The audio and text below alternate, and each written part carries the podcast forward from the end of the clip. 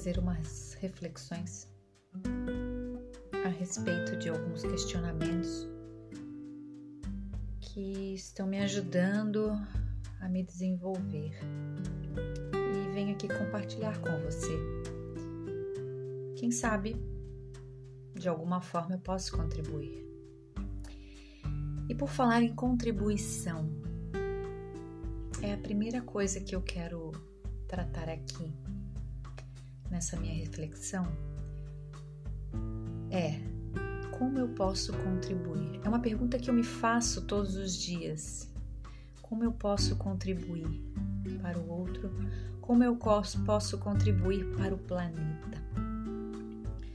Por que, que eu faço essa pergunta? Porque eu não vejo uh, na minha existência um outro propósito senão contribuir para.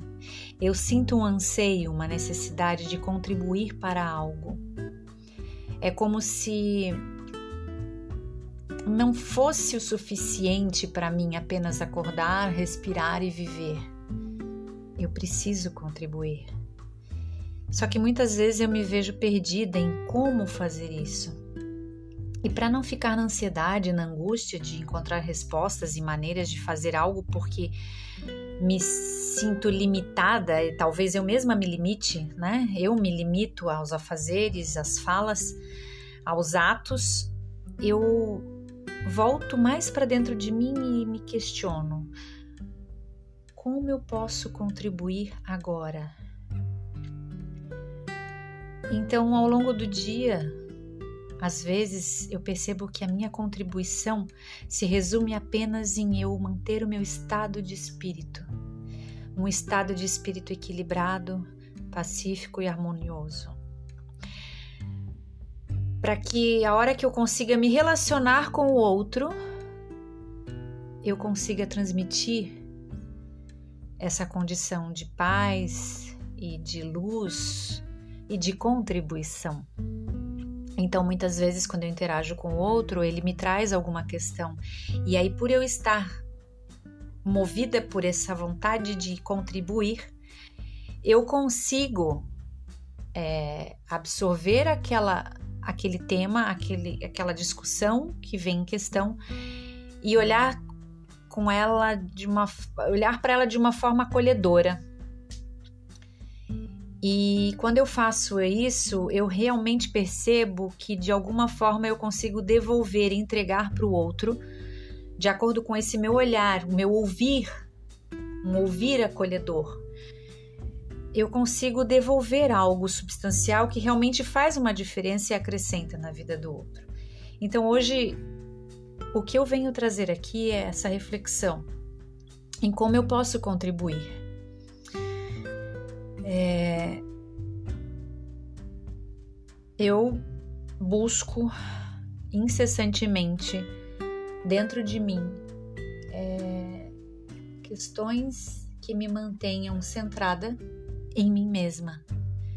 Eu procuro não olhar para fora para poder olhar para dentro. Eu procuro não resolver lá fora para poder resolver aqui dentro. E eu percebo que quando eu resolvo em mim, uma dor, quando eu resolvo em mim um questionamento, quando eu resolvo em mim um caos que às vezes se instala, eu consigo em outro momento ajudar e contribuir para o outro lá fora. Não é algo que acontece simultaneamente ao mesmo tempo, mas quando eu busco na reflexão do meu momento, eu consigo entregar mais tarde para fora aquilo que eu encontrei como uma ferramenta. E eu considero isso essa minha contribuição. Então eu vim aqui hoje gravar esse podcast nessa intenção, para deixar aqui para você a minha contribuição, como eu busco contribuir. Mas a minha intenção é criar mais podcasts, trazendo mais novidades, mais descobertas, aonde quem sabe para você possa ser algo novo ou algo similar, aonde você se identifica.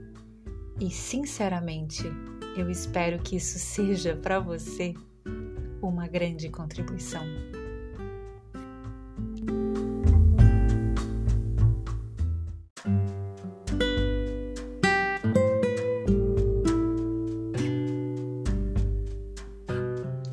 Olá, estou aqui novamente para falar das minhas reflexões.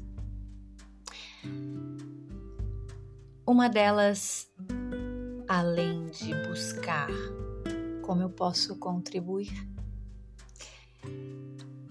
é qual é o meu propósito? Será que o meu propósito é essa busca incessante que eu falo no episódio anterior de como eu posso contribuir? Será que é esse meu propósito? Já me questionei muitas vezes, porque senti uma ansiedade absurda de fazer algo em qualquer momento e muitas vezes a qualquer custo. No desespero incessante e cego, muitas vezes, de não olhar para mim e apenas querer contribuir, querer ajudar, querer fazer pelo outro. E isso fazia eu abandonar completamente o fazer por mim. Eu percebi durante muito tempo que durante muito tempo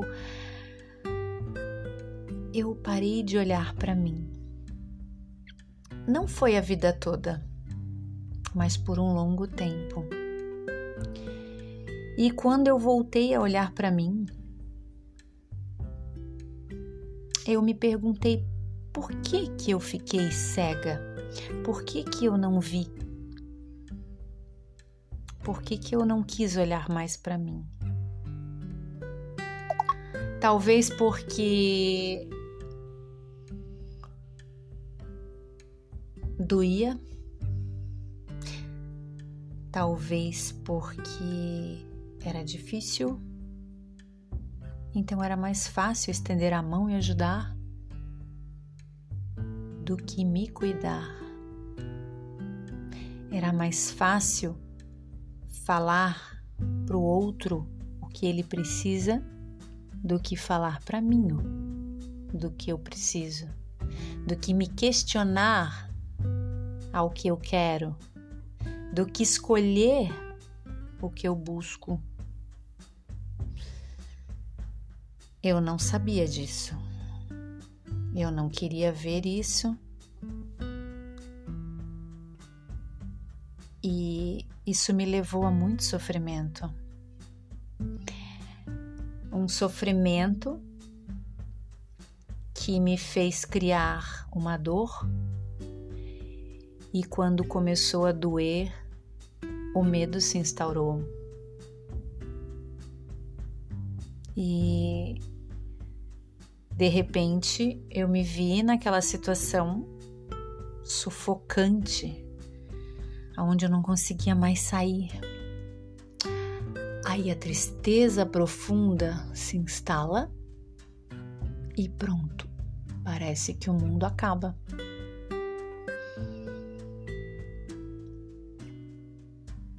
São todos esses sentimentos que me acompanharam por um período da minha vida e eu não sabia como nem quando e se algum dia isso tudo iria sanar. Talvez alguns tenham passado, outros ainda ficaram. Mas o que eu aprendi foi a encarar todos eles, assumir e incorporar como meus. E se são meus, eu faço com eles o que eu quiser. Se eu os criei, eu os destruo. Por mais difícil que às vezes seja, não é impossível. Basta eu decidir e fazer. E eu vivo hoje esse processo. Um processo onde eu já fiz algumas escolhas, já consegui lidar com alguns processos e outros, apesar de encará-los e reconhecê-los, eu percebo que eles ainda tentam me dominar, como se eles fossem autossuficientes. Eu sei que eu os criei. E eu sei o que eu quero fazer com eles. Só que, de repente, eu me percebi não fazendo nada com alguns deles. Então, aqui hoje eu venho fazer uma reflexão a respeito disso. Quais são os seus medos? Quais são as suas fraquezas? O que define a sua essência? O que te liberta? e como você vai lidar com essas emoções. Até a próxima!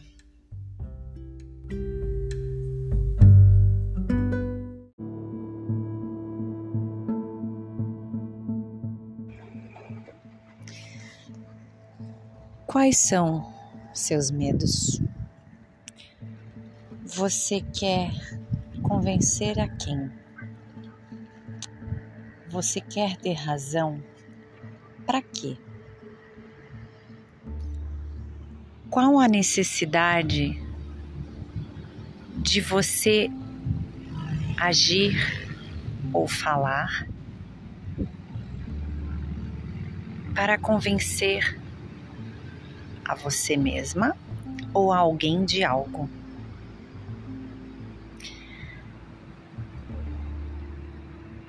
Há muito tempo eu pesquiso os meus medos, eu os observo.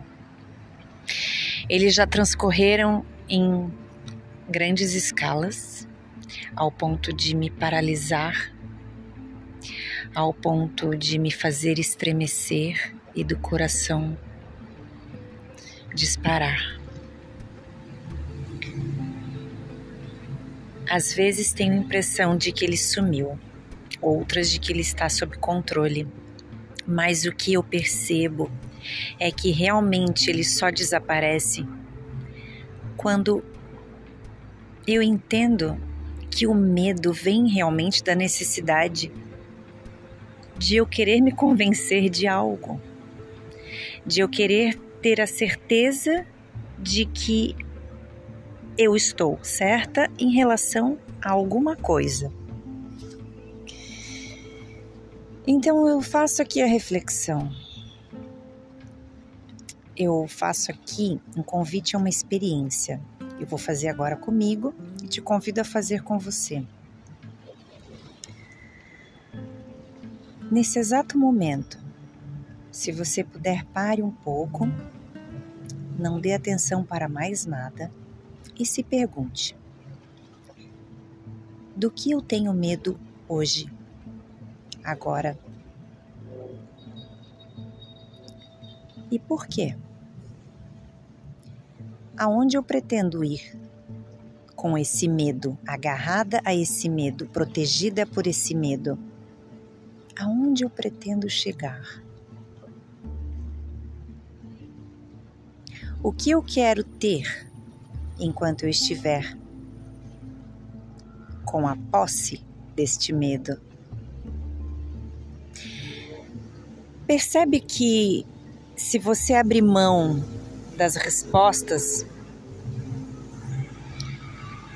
parece que o medo vai embora. Parece que por um passe de mágica a gente se sente forte,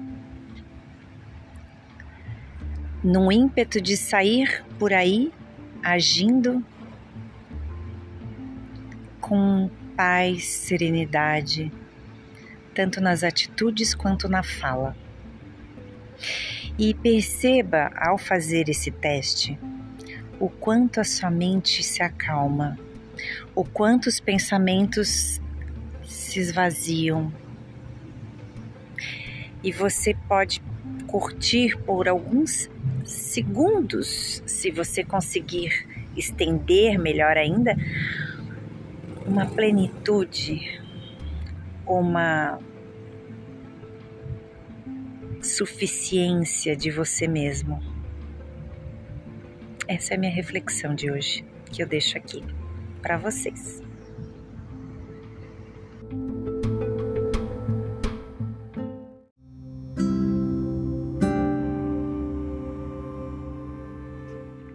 Olá, hoje eu venho te convidar a fazer um pequeno exercício e experimentar o estado de graça. A gratidão é um sentimento que libera diversos elementos químicos no corpo, trazendo a sensação de paz, bem-estar e alegria. Não requer muito tempo, hora nem lugar específico. Basta você parar alguns segundos, respirar, parar de pensar em qualquer coisa e observar a sua vida no exato momento em que estiver fazendo esse exercício.